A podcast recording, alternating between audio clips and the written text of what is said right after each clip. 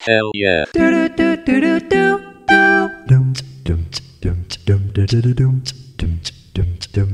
Gaming Guru Podcast. Diesel the best gaming podcast in the world.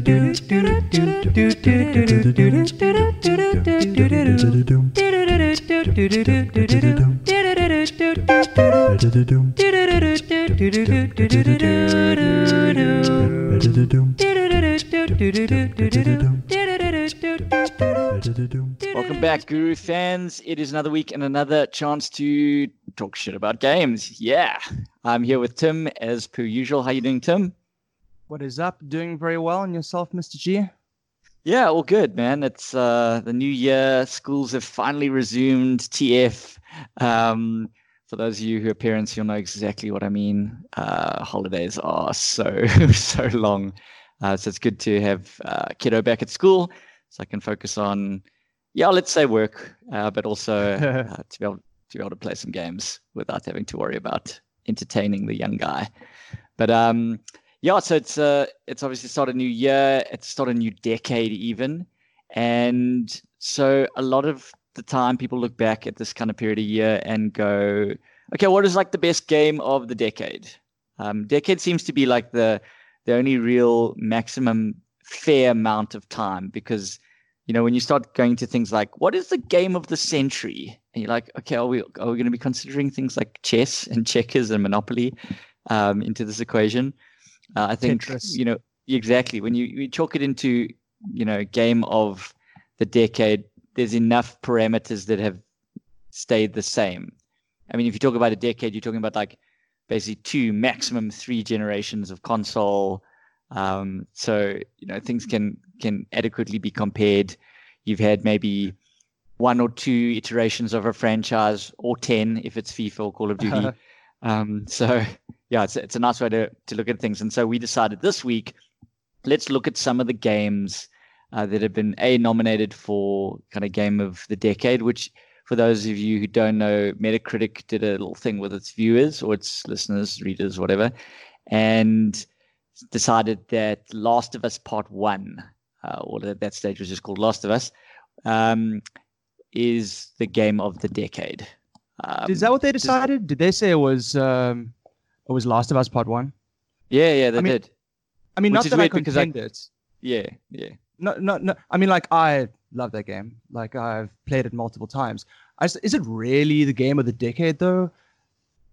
I don't know. Yeah, Anyway, we're gonna we're uh, gonna we're gonna get into that. We're gonna like you know figure it out, play around with some of these concepts, some of these games, and Yeah. you know the, the the thing that really stands out to me is like how much gaming has changed like uh, in in in the last decade particularly not just on like a graphics point of view but like the archetypes of games that we've gone through typically like you know go through phases like when i was uh, doing a of putting a bit of research together for this pod and like looking at um uh looking at some of the biggest titles you know things like Tony Hawk's Pro Skater 2 has one of the highest Metacritic scores, and that came out in like 2000.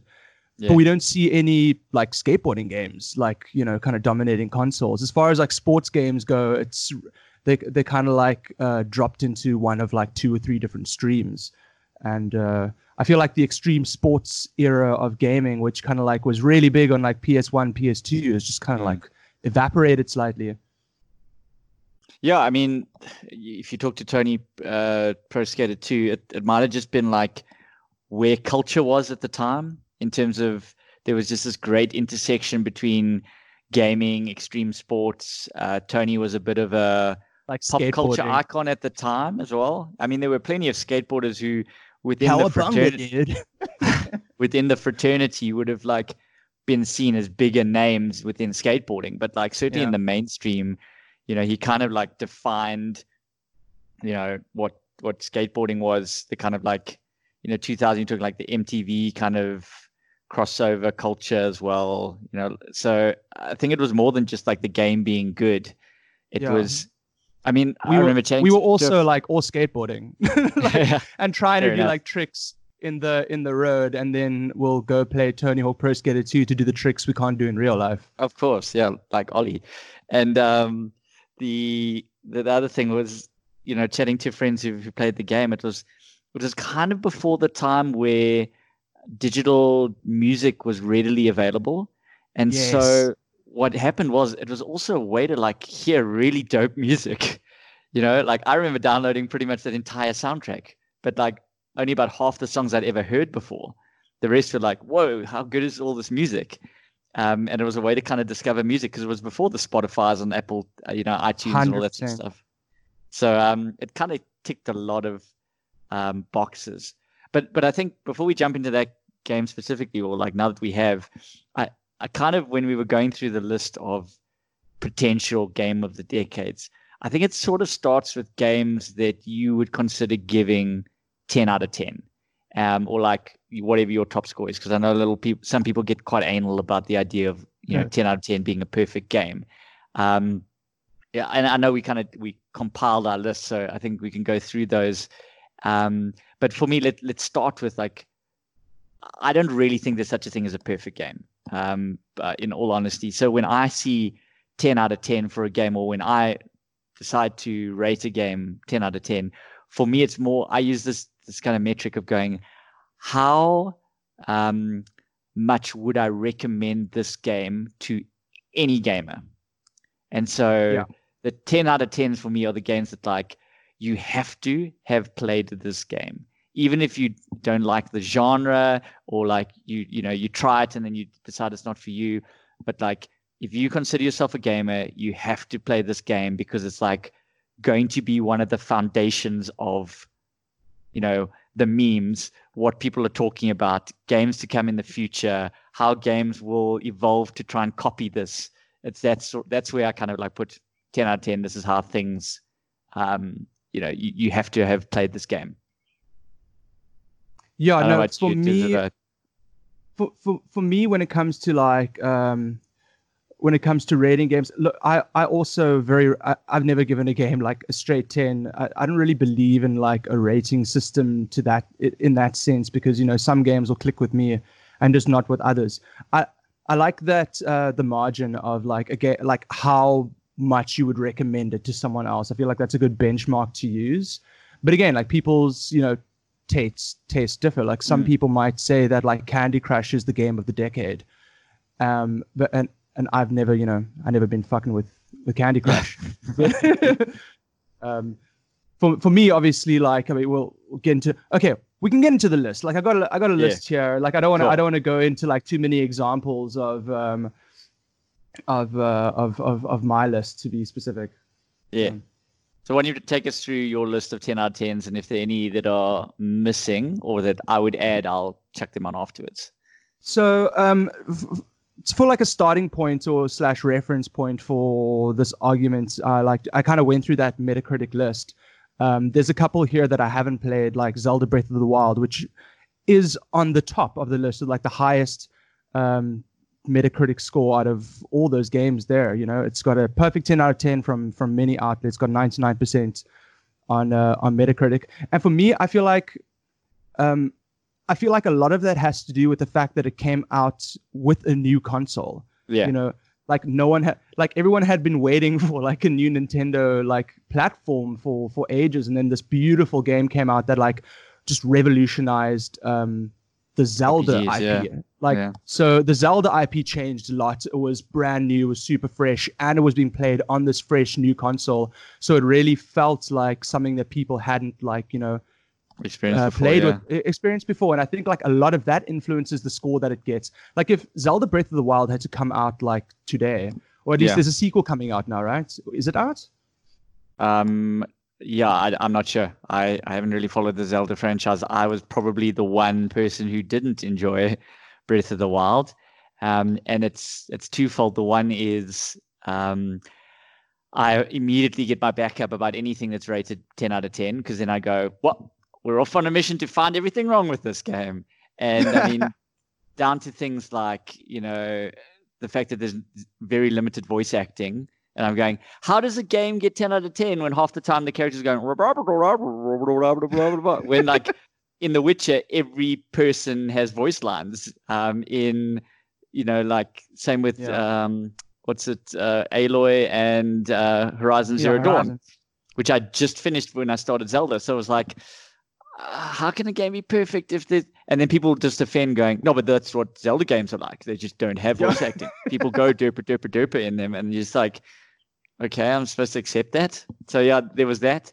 And then the other thing was having just come off playing um uh, like i said horizon zero dawn which i thought was a phenomenal rpg going into this which is far more of the kind of like um open world uh, kind of almost survival, do your own thing, but like you're making food and you know it's really really um, open ended.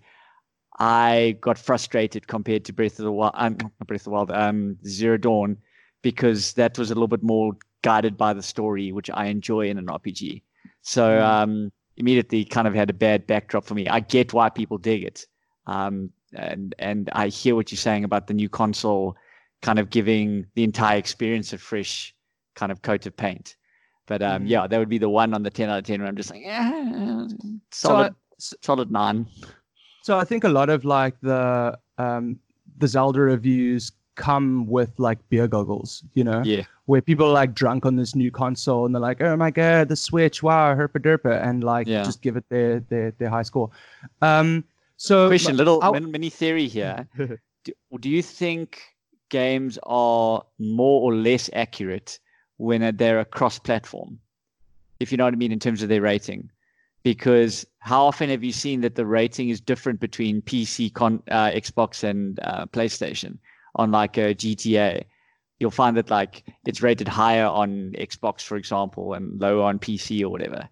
Um, so when you've got a console exclusive like Zelda, um, you know what I mean? Everyone's experiencing it the same way. Yeah. There's no going to be like optimization issues. And I mention that because yeah. like that was my one issue with Control, which was a game of the year nominee last year. Phenomenal game, but there were frame rate drops. And while people on PC wouldn't have experienced that on the PlayStation, I'm like, yeah, you can't give game of the year to something that hasn't been optimized to the point that like it's not dropping under 20 frames in yeah. the middle of fights. So Yeah, um, and and it's weird that you. Uh, well, it's interesting you bring that up because the next one on my list would be GTA Five, and that's like a good example of a game that's come out over like um, multiple consoles, but not only that, but also like two generations of consoles. Yeah. yeah. So when you have like such a wide margin for um, for reviews, because I mean, every time it comes out in another console, that's another round of reviews. Yeah. Or another another generation, another um, you know, finally gets released on you know Xbox or whatever, suddenly like everyone's reviewing it on Xbox. So then you're looking at the Metacritic score and the pool's getting getting wider. So you have so I think that that's yeah, it's harder to get be, a perfect score the more the more votes come in. Just yeah, inherently yeah, you just the have, distribution you, of votes. You just have more variables. So this yeah. game, I guess, has been like um uh has been sustainably scoring at like 97%, sort of like a lot uh, launched around like on the current generation in 2014. I think it came out 2013 as well, the year before on um, uh, PlayStation 3. It was one of the like last PS3 titles, yeah. right? And has really yeah, it like was. seen itself grow into one of the biggest entertainment properties of all time.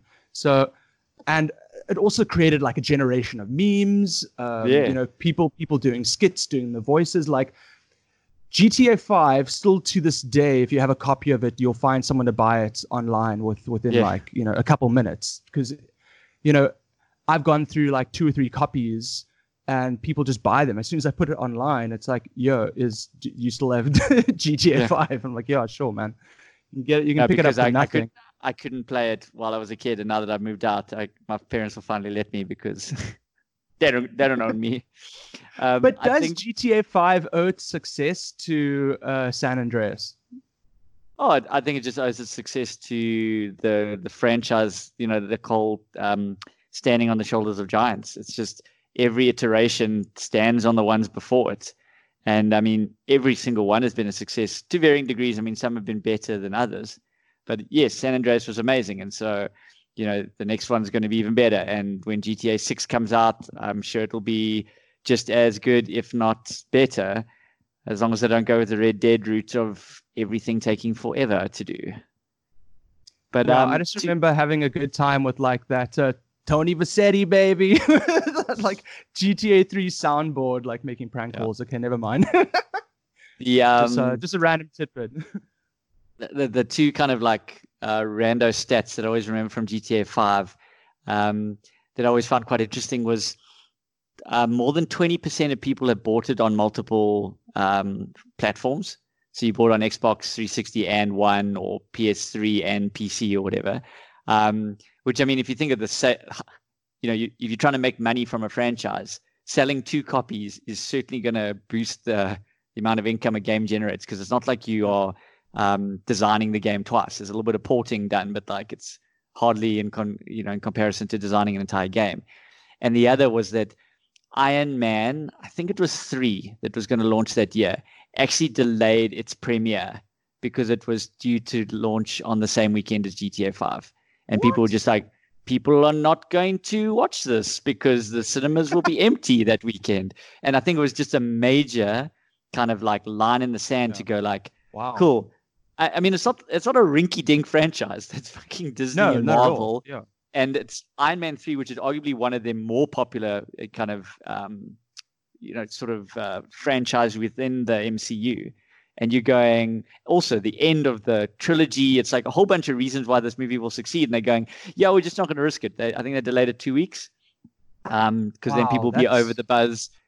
Because GTA is one of those games that, like, like you said, the memes half of it is like, if you name the two game, maybe three games every time it comes out, the people that make the jokes about like calling in sick, it's GTA, whatever the latest FIFA is and the latest COD. People are like calling sick at school, not going to work, doing whatever. All of a sudden, they, I mean, the, the great, there's a meme and then there's the, the counter meme. The meme of the, the guy showing a six pack of beer and a copy of the game with a note from his girlfriend going, like, love you, baby. I'm going to go out with the girls you just like enjoy the weekend. Here's some money for pizza. Here's some beer, and like enjoy the game. And like, oh, got the best girlfriend. And then the memes that come out going, guys, you know, GTA is about to come out, so it's that time of the year where everyone pretends to have girlfriends, takes photos of a six pack of beer with some money for pizza, saying their girlfriend bought it for them. Dude, no, I I find, I mean, like that's that statistic is is quite wild. I didn't actually know that that um, a company as big as Disney, Marvel, will feel threatened by an entertainment property in like a different industry. Yeah, like, yeah. You know, it's and it's also a, an age restricted, like an over 18s game, where their movie is, let's be honest, targeted at like 13 yeah. year olds. So I mean, they would think like, okay, cool. The parents will be playing GTA and the kids will go to movies. No, the kids will be at home playing GTA. Like, let's just wait two weeks. Don't worry about it. Let let let's be honest. They were just worried that like the premiere uh, of Iron Man three would be empty because like Jon Favreau and like Tony and like RDJ would be would be at home playing GTA. It's like, hey man, why aren't you at the, the premiere? At it's the like, premiere. fuck that. Add me in Fuck post. that. These these coppers on my ass, man. yeah, so certainly GTA would make most people's list, and it's it's also one of those when you add it to a list I think where people go like fight me on it. And so far, like the three games you mentioned, Zelda, as much as like I didn't really enjoy it and wouldn't make my list, it's not going to be one of those. If you put it on your list, I'm going to go fight me. Like that's wrong. And um, I think that's the key, really, on a lot of these like 10 out of 10 type games is that even people who might not have given a 10 are not going to go, oh, that's such a garbage edition. Like, what the hell are you talking about? They'll admit, yeah, it's a good game, just maybe wasn't my vibe. Fight um, me, bro. Where's your katana yeah. at? so the next one uh, we spoke about at length, uh, which is The Witcher Three. Um, yeah, just it's a great game. My literal only complaint in the game was I started it immediately after finishing Bloodborne, and in comparison, your the fighting is very clunky. You know, in hmm. Bloodborne, you are your turn. You can hold that controller like to one of the corners, and your player will spin around on a dime. Whereas yeah. in The Witcher, you you turn like a like a battleship, like running circles, like you're running on the track, you know, like like a 400 as, meter athletics track, you know. Yeah, no. As as someone with like 300 plus hours in The Witcher 3 on like with multiple copies, uh, I will say that yes, it is a clunky game, but it's one of those things that like the more you play it and the older the game gets, the clunk and these like rough edges like uh, start to uh, become what's the word? Like, like enjoyable like isn't the word. Yeah, endearing. It is. It's like cool. Geralt of Rivia, you know, Witcher, Monster Slayer. You know, uh, will die to small ledges if, yeah, exactly. if he, if he steps run over them front two legs. Like you know, we'll get stuck on a tiny rock. Yeah. like just ri- ridiculous stuff like that. But we're seeing this game uh, get more popular down its uh, its life cycle Yeah, with the crazy, yeah. With this uh, new series hitting Netflix, and suddenly these um, Steam numbers shooting up through the roof, higher than it was at launch in 2014. Yeah. More yeah. people playing the game now. It's Yeah, got look, a it helps- Switch it launch. You can pick it up at like, you know, like a hundred rand. But um, Yeah. yeah. certainly the popularity has been boosted by the the Netflix series. And I wouldn't, and I'd be surprised to see like what those numbers are looking like with uh, in, in terms of people owning it, uh, like multiple copies of the game. Like they'll have it on PC, they'll have it on their PlayStation as well. You know, every time a sale comes around, like oh look at that, you Yeah, know. And and Did, did it come out PS3 or was it? Yeah, Uh, it it have been came out- 2014. I, no, I, I think it was definitely PS4. I, I don't think it was a PS3 version. Was there? No, Okay. no, no. Yeah, so No, there wa- PS4, there wasn't a PS3 Xbox and yeah. PC, and now coming to Switch. Yeah, yeah, it's on Switch. I got I got plenty of friends playing it on Switch, and it's like their second or third time playing the game. Hectic.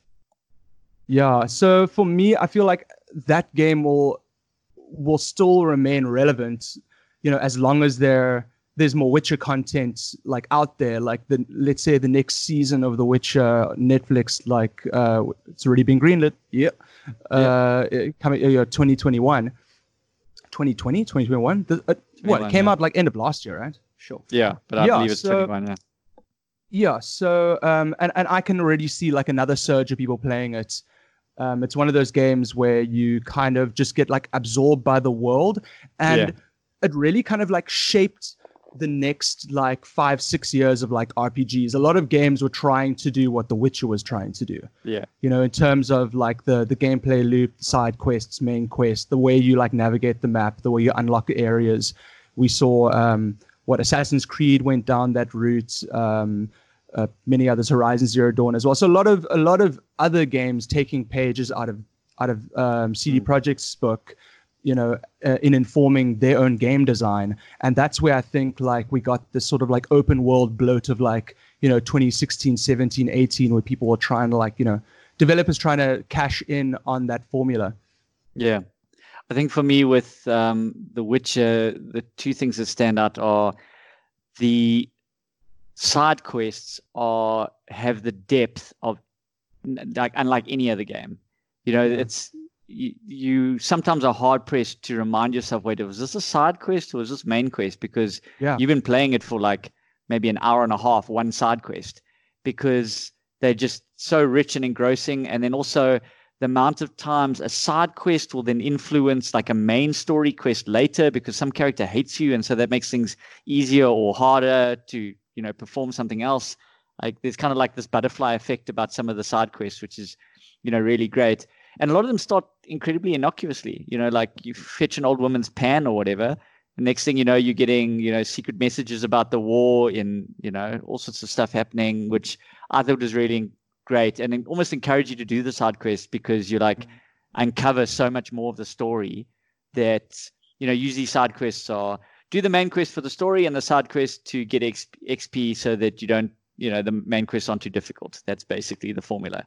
Um, but this this kind of turned that on its head. And I think the the other thing for me was it was powerful to play such a varied RPG experience with a character that is actually so on rails if you think about it.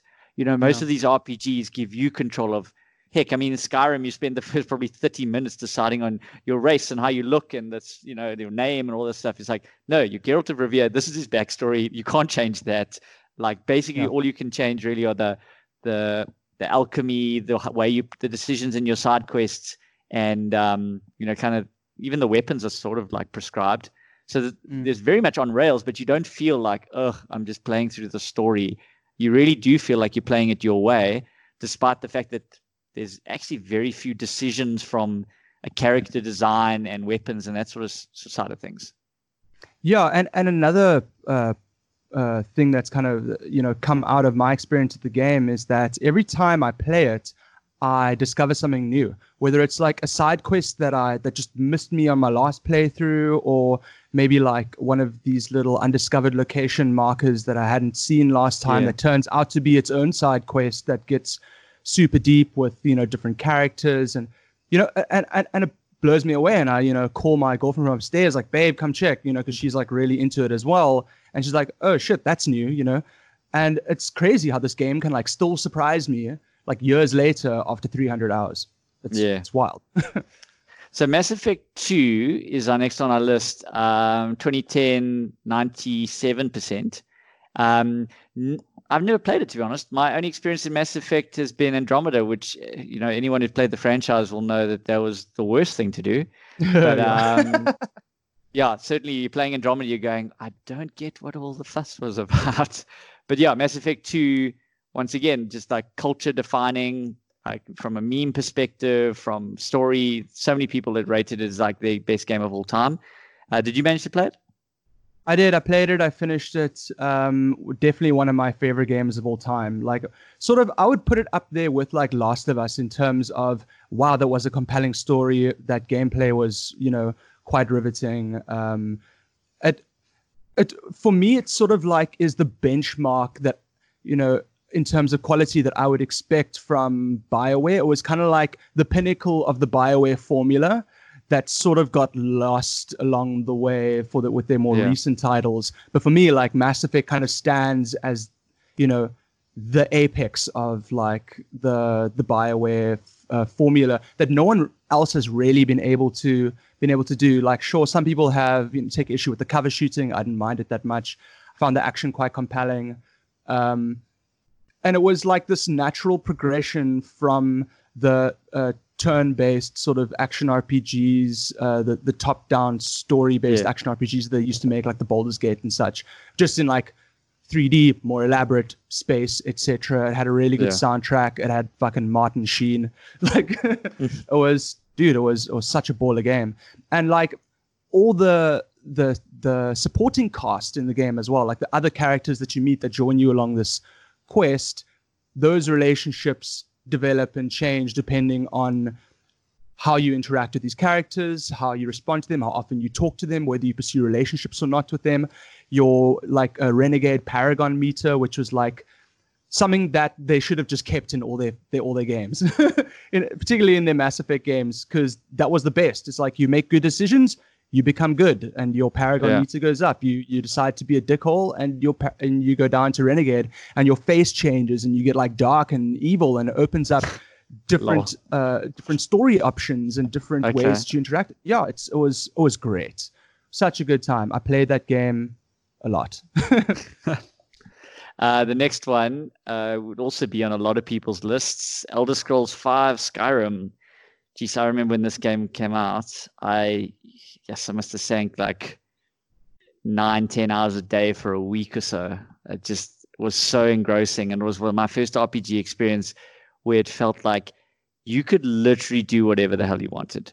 Um, I mean, I remember following blogs where people would just go, I've made my character into a chef and he travels the land collecting recipes and ingredients and making food. And that's all he does. I was just like, okay, That then amazing, dude. cool. and and you could do that. It was almost like an MMO, but an MMO set within an entirely single player experience, which is so so rare because usually that kind of MMO experience only really is kept alive by the idea that you're interacting with other players.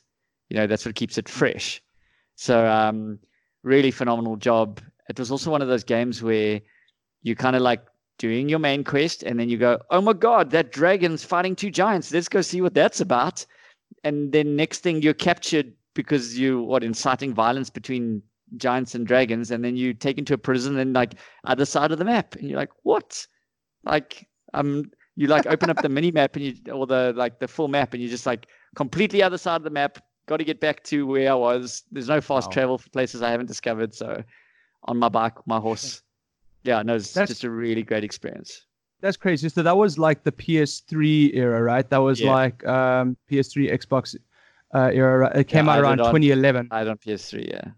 Yeah. So um, I hate to admit, I didn't play Elder Scrolls 5 Skyrim. Like at that point, I don't know what I was. I think I was like mostly playing PC at that because I didn't actually have a PS3. Yeah. Um, uh, so that kind of missed me. But I know enough about the game um, to be able to say that I think it was also you know, let's say Elder Scrolls Five is sort of like if Mass Effect Two is the pinnacle of uh, Bioware's formula, then Elder Scrolls Five is sort of like the pinnacle of like Bethesda's, right? Yeah. It's like coming off the back of like New Vegas, uh, which did really, really well, and same console generation, if I'm Yeah. correct, was also PS3, right? And so they just had like a great, um, they had like a lot of success on that generation of console with you know Elder Scrolls Five, Skyrim, and then also with um, uh, Fallout New Vegas Yeah. equ- easily like two of the the their best games on the platform. And Elder Scrolls Five then also released again on every other console and in Yeah, and in VR, and, Yeah, geez. you know, and on on Switch. And it's one of those games that just like never stops giving in terms of the modding that's been done, the memes Uh, and some of the videos been modding made is on it. Like, phenomenal. Like, I mean, so, some of them are obviously like quality of life increases. So you'll get mods that will like increase the, the quality of the texture pack or, you know, uh, improve some of the load times, that sort of stuff. But I know you'll say those are ones that you will, you know, once you played with them, you'll never want to, you know, not have those mods installed. They're almost like, you know, imperative that you play with them.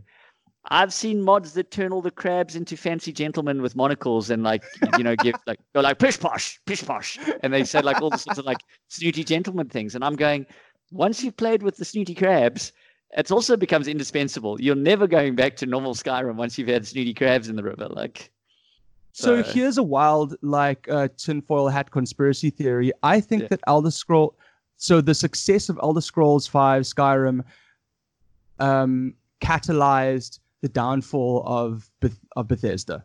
okay I Because- I wish to subscribe to this newsletter this is interesting Okay, and here's why. So, um, uh, Todd, what's it? Fucking Todd Howard. Is that his name? Yeah, Todd yeah Howard. Todd Howard, yeah um, he reckon so their whole new business model that they've uh, kind of conceptualized that has led to a whole bunch of uh, terrible releases you know came about in response to the fact that they have this decade old game that is still hyper popular that people are still playing and they can't cash in a fuck on. Like Yeah. they're not getting any of the money from this like uh, active online community. Yeah and in they're just playing response to game that- they, they bought once you know? Yeah, they're, they're playing again. They bought once, and and Todd Howard has has brought this up multiple times in some of his keynotes at various public appearances, where he says, you know, we've got thousands and thousands of players, and we have no connection to them, and we can't like collect their data, and we can't exploit them, and we can't like sell monetization to them, and we can't drive our stock price up, and like, but it's our game, like we made it, Yeah. like what the fuck. so they've kind of you know pushed the company down a road of uh, these online services always online, whether it be on um, with uh, Fallout 76, or, which is kind of their first experiment, gigantic meme, um, or whether it's like one of their new sort of Skyrim like mobile ripoffs. I feel like everything they put out in the last like few years has been a response to what's happened with Skyrim's success and how they can't capitalize on it. Interesting theory. I I do tend to agree. Um, we wonder why we haven't seen more of Elder Scrolls Six. Then, you know, even if it is a, um, you know, going to be more along the lines of a Fallout 76 type uh, subscription model thing, but um, they really seem to be taking their time with news on that project. Uh, if you consider that Five came out in 2011, it's almost a decade later and they teased it at E E3 2018, I think. And when I say teased, it was like basically a flyover of a hill, and then the font Elder Scrolls came up. Like really, You know, one no. one could even say that like Elder Scrolls Online is literally a direct response Yeah, to that problem that they have. It's like, uh, you know, here's the Skyrim that you guys love and dig, and now play it with friends. So for a small small fee every single month. Yeah. yeah. Uh, just one second. My my lizard's trying to get out of his tank. I just want to give him. A, he's a bit. He's a bit dumb. That's a euphemism for I don't know what. But um, cool. Uh, we'll continue with uh, the next one on the list Batman Arkham City, which came out in 2011 and got 96% on uh, Metacritic. Yeah, I, I freaking love the entire uh, Arkham experience. Um, so when Batman, what is the first one was called Arkham? Uh, Arkham Knight, No, Arkham Asylum was the first one. Arkham Asylum. Yeah. Arkham Asylum, then Arkham City, and then was Arkham Knight, which was the garbagey one. Um, but uh, yeah, Arkham City was just phenomenal. The whole Arkham series is great because it was, I've heard it described multiple times as like the first superhero game that didn't suck because they Yeah. just like, it's such a low bar to clear until that point. I mean, since then we've had like the Spider-Man game has been phenomenal. This Batman Arkham City series have been um, amazing.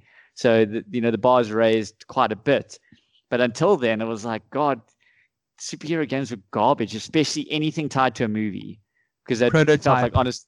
Yeah, it was just like so. so Prototype was the best superhero game. Just saying. did, did you play Prototype? Did you play Prototype? I did. Maybe God of War felt- is the best superhero game. for me, it felt like just the not as good Infamous was Prototype, Yeah. and they came out Um, like so- I think the same month. Even they were so close to each other. So with the But, Arkham um, series, the reason why I stuck a chair on this list is well, not only because of the score, you know, ninety six percent, but also because of the influence that it had on these types of um, of like action games, the combat system, the way that you unlock more abilities, the way you use your controller to be the superhero, to be Batman, right? His utility belt, the way you um, the way you upgrade your abilities as well. You see that in you know um, the Shadow of Mordor series. Uh, often people will, when describing one of these kind of you know action RPG games, they'll be like, okay, it's got like a like an Arkham combat system. So Yeah. like that word has become synonymous with the type of uh, That progression kind of free flow, combat free flow. Yeah. combat, yeah, which is so well done. Yeah, so so so I think it's really important, you know, for the next for like this decade of games, you know, coming out in 2011 and influencing, you know, up until you know Spider-Man dropped in 2017. Uh, very similar style of combat, the way you navigate the map as well, and yeah, Yeah, So- and also the kind of uh, same with Spider-Man, the sort of predator stages where you're vastly outgunned. If they find you, they will kill you, or there's a hostage that you know is going to die on a on a you know moment's notice. So you have to slowly and methodically take out, you know, guys, um, you know, on your way to clearing the room without you know anyone spotting you. Um, the other thing with Arkham was those Riddler puzzles were just great. It's one of the few things I've like grinded through to 100% to be able to get all of them. And that boss fight with uh, Mr. Freeze, I can't remember if he's a Mr. or a Doctor. I think he's just Mr. Freeze. Um, phenomenal because it's like it, it's a, the greatest part of a boss fight normally is like take all the things you've learned at to this point in the game and have to apply them together. And so uh, in this fight, I, I don't know if you remember if, if you've played it, was you you have to do it's a predator mode, so you've got to like get behind his back and you know do a knockout punch, or whatever. But every time you use a piece of equipment, he then learns, if you want to say it that, and then disables you from doing it again.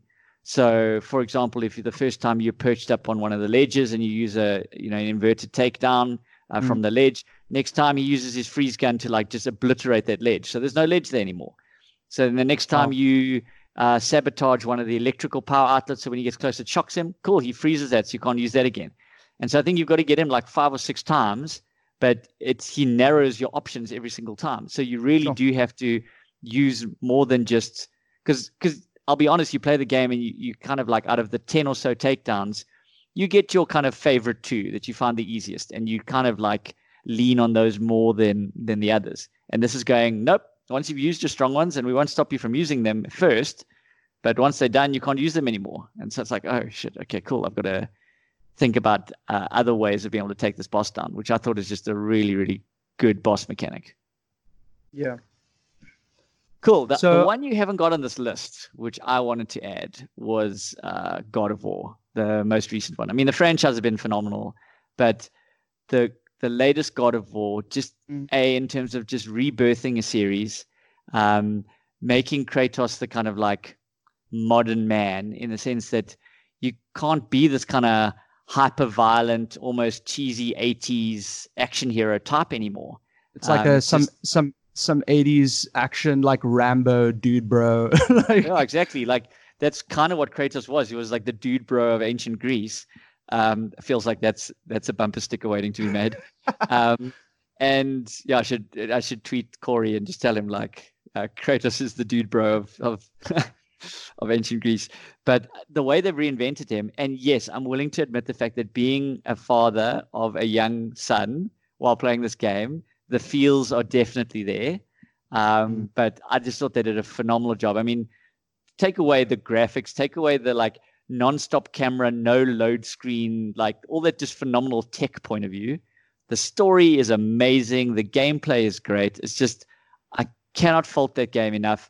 I mean, I can't I can't praise that game enough. And the, if I have to find a fault, it's just that it felt like the open world element they did because that's what gamers want more than that they needed to do, and they still came out with flying colors. So the idea yeah. that like you go collect Odin's ravens and you go do all this like extra stuff and side mission stuff, it didn't feel like they needed to do it. It felt like games nowadays need those things or else they're not considered great games. Let's put them in, but it didn't feel like filler.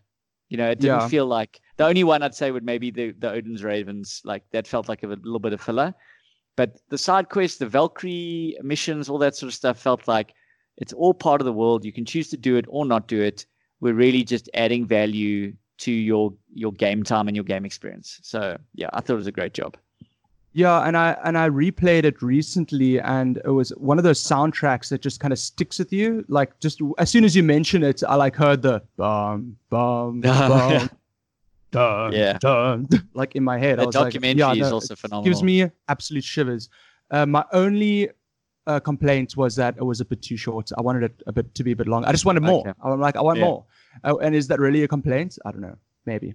Um, something yeah, that I think a lot of people, when they were comparing who should have won two years ago with Red Dead and and God of War, did cite the playtime as in like God of War's 25 hours and Red Dead's like 100. But um, yeah, three or four yeah, months. yeah, I'm, I, I think it's a bit of a trite argument because no one's having that discussion when it comes to the Oscars. Going, only three-hour movies should win. You know, it's like what? Like, a movie's either good or it's not. It's independent of its runtime.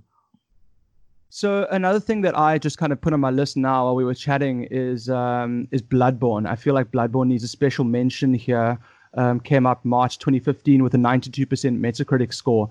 Um, but what Bloodborne I think did for kind of like this last decade of games was it um, a kind of put put a game archetype or at least this uh, style of uh, this um, play style into the mainstream which is you know uh, get good, right? Mm. It's the it's the which what would previously be considered like a hardcore experience for the mainstream and like really popularized the genre, exposed people to it who otherwise would not have played any of the um, the Souls yeah, games Souls. previously. my first Souls know, experience was Bloodborne. You know, I I had mates playing Demon Souls back in the day on like you know on their Pentium, their pen, pen Pentium 3, you know? Uh, flip like uh 500, 512 megabytes RAM, dude. Shit, get wrecked. Yeah. you know, and uh, for for me as well, and and I think like that has influenced. Um, de- I mean, combat systems today. Like you just look at like um, you know Jedi Fallen Order, which we uh, just played recently.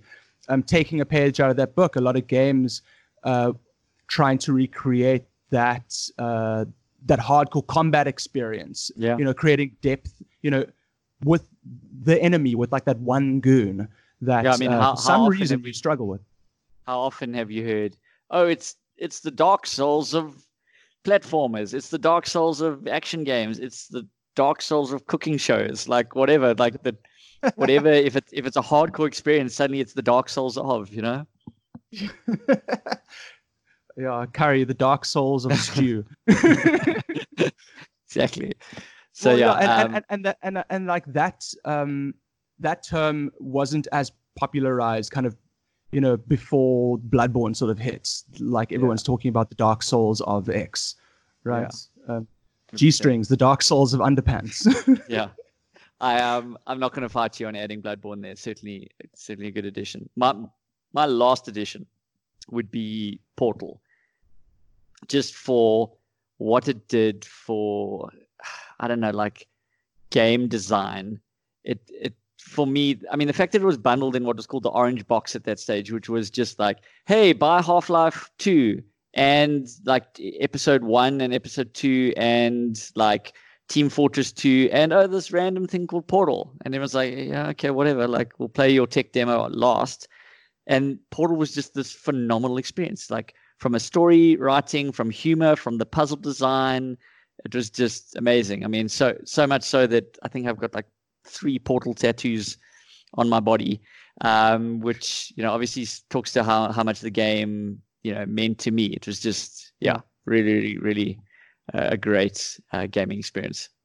Yeah, so that was uh, 2007. Portal 2 was 2011 with a 95% uh, Metacritic score. Yeah, well, there you go. Looks like other people liked it too. Yeah, it also did a lot for Steam. Yeah, definitely. Did a lot for Steam, yeah.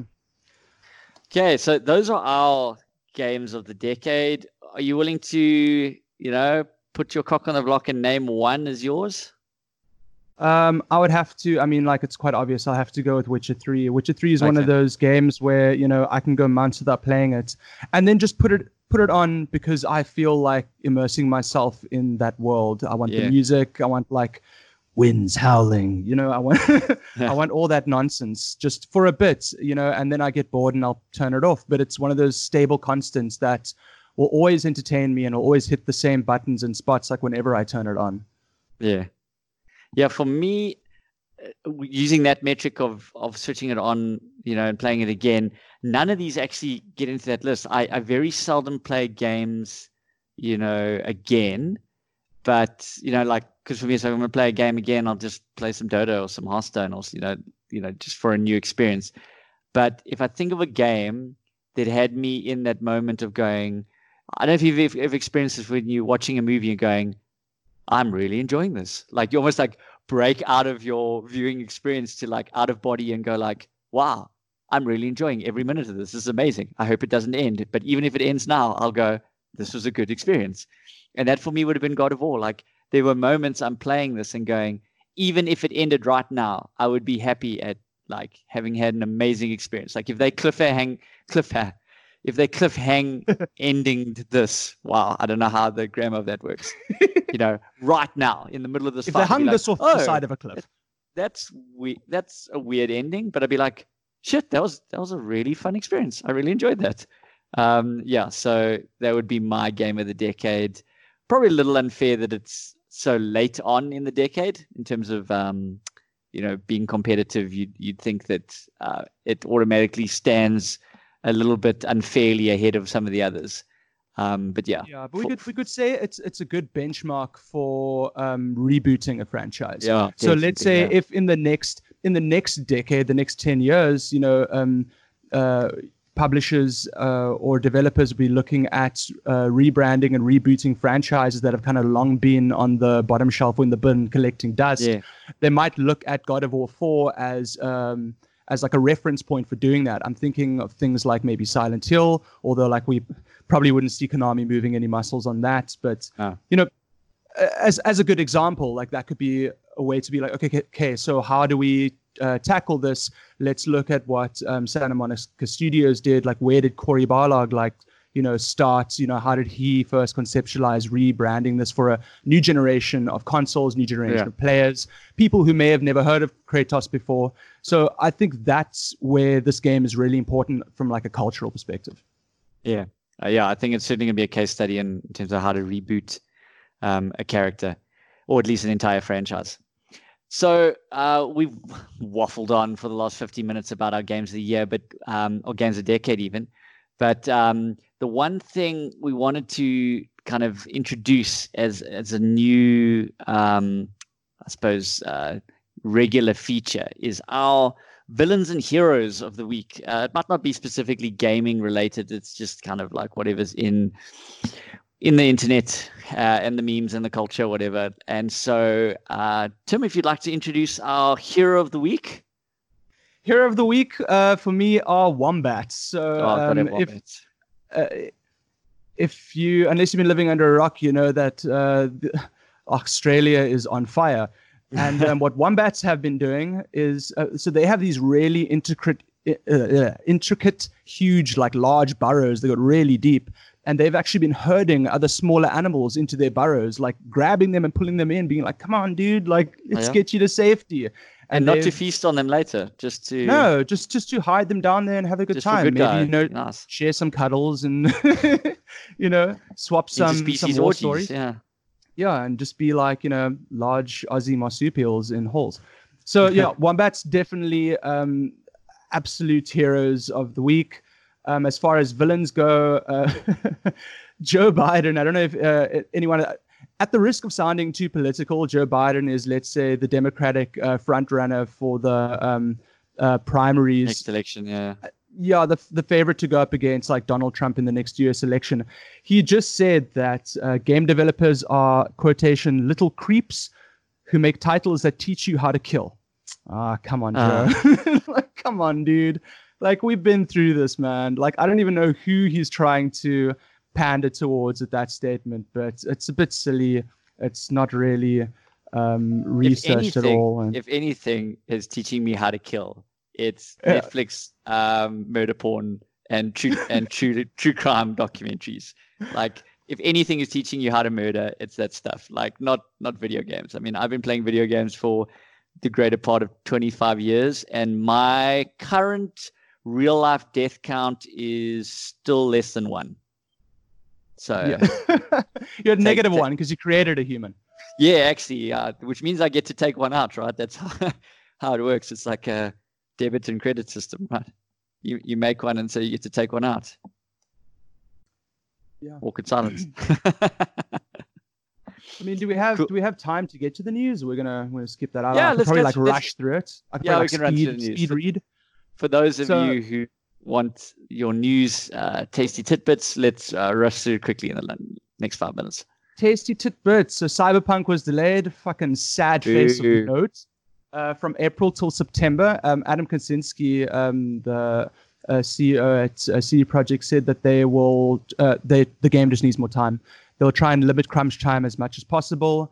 Um, and I put here crunch slash sprint because I feel like the word crunch is being rebranded with um, the word sprint because it sounds a bit better, right?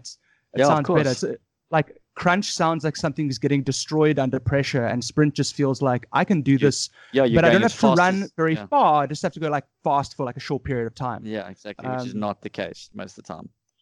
Yeah, like I, it's it's weird because this this word has come up like uh, where I work. We're, going to do like the video sprint for the next you know two weeks, which is really just I gotta like like hardline it. But Yeah. anyway, um, Marvel's Avengers also delayed till September. Um, not such a big headline there, but you know if anyone was keen on that, it's getting delayed. Sorry.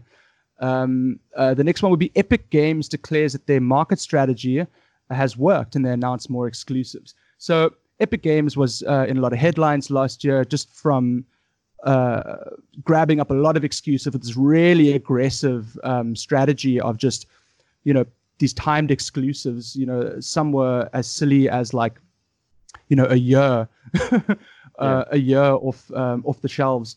Uh, so it started with like Metro Exodus, then Ou- Outer Wilds, Borderlands 3 as well, and it looks like they're not slowing down with that. The platform itself still has no shopping cart. Uh, it has a terrible refund policy, uh, no preloading, terrible social experience, no modding, no reviews, no community. But hey, they've got exclusives, so there's Yeah, that. they've obviously decided that's what people care about the most. I mean, we've had this argument a hundred times about how do you win the console wars. Just be more competitive. Everyone's just going in a million different directions, but like you know, home entertainment and you know all sorts of extra stuff and online features and free games. It's just like have the best games. If you have the best games, people will buy your console over another console. That's my theory, at least.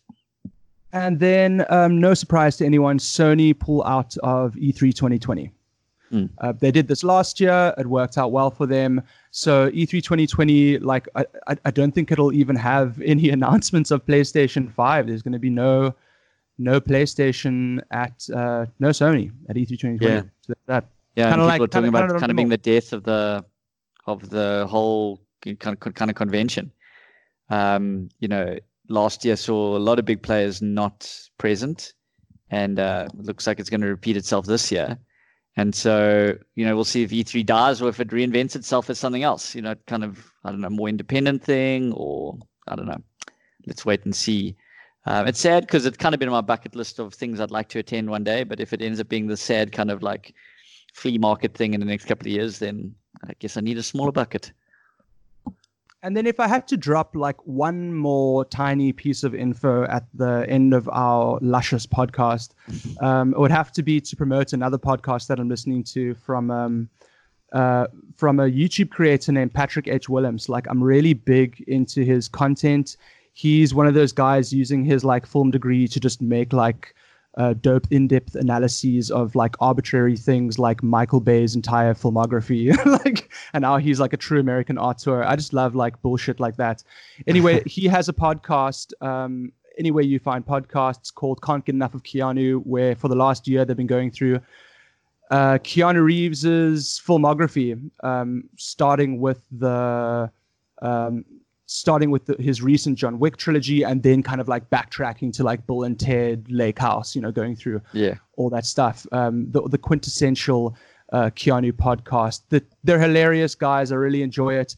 And I scrolled back through their library, and the podcast uh, was rebranded from the previous one, which was I Heart We Heart Hartnett, which was the foremost Josh Hartnett podcast on, on the internet uh, where they just went through his filmography, which is equally amazing. So I was like just listening to the one on like the 1998 uh, film The Faculty, which was like this um, yeah kind of like body sci-fi. snatchers.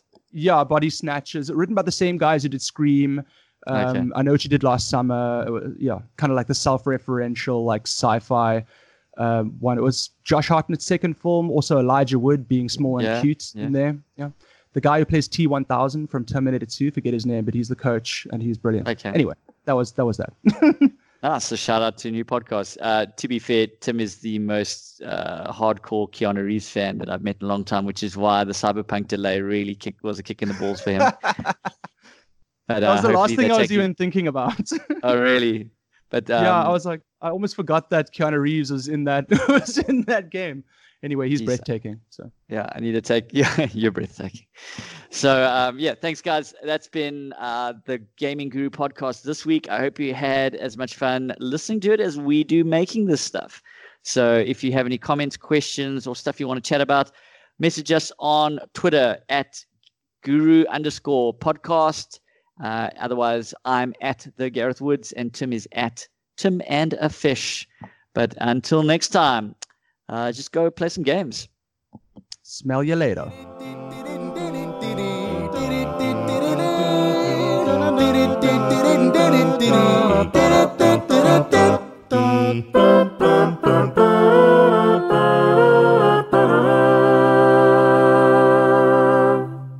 Ooh baby.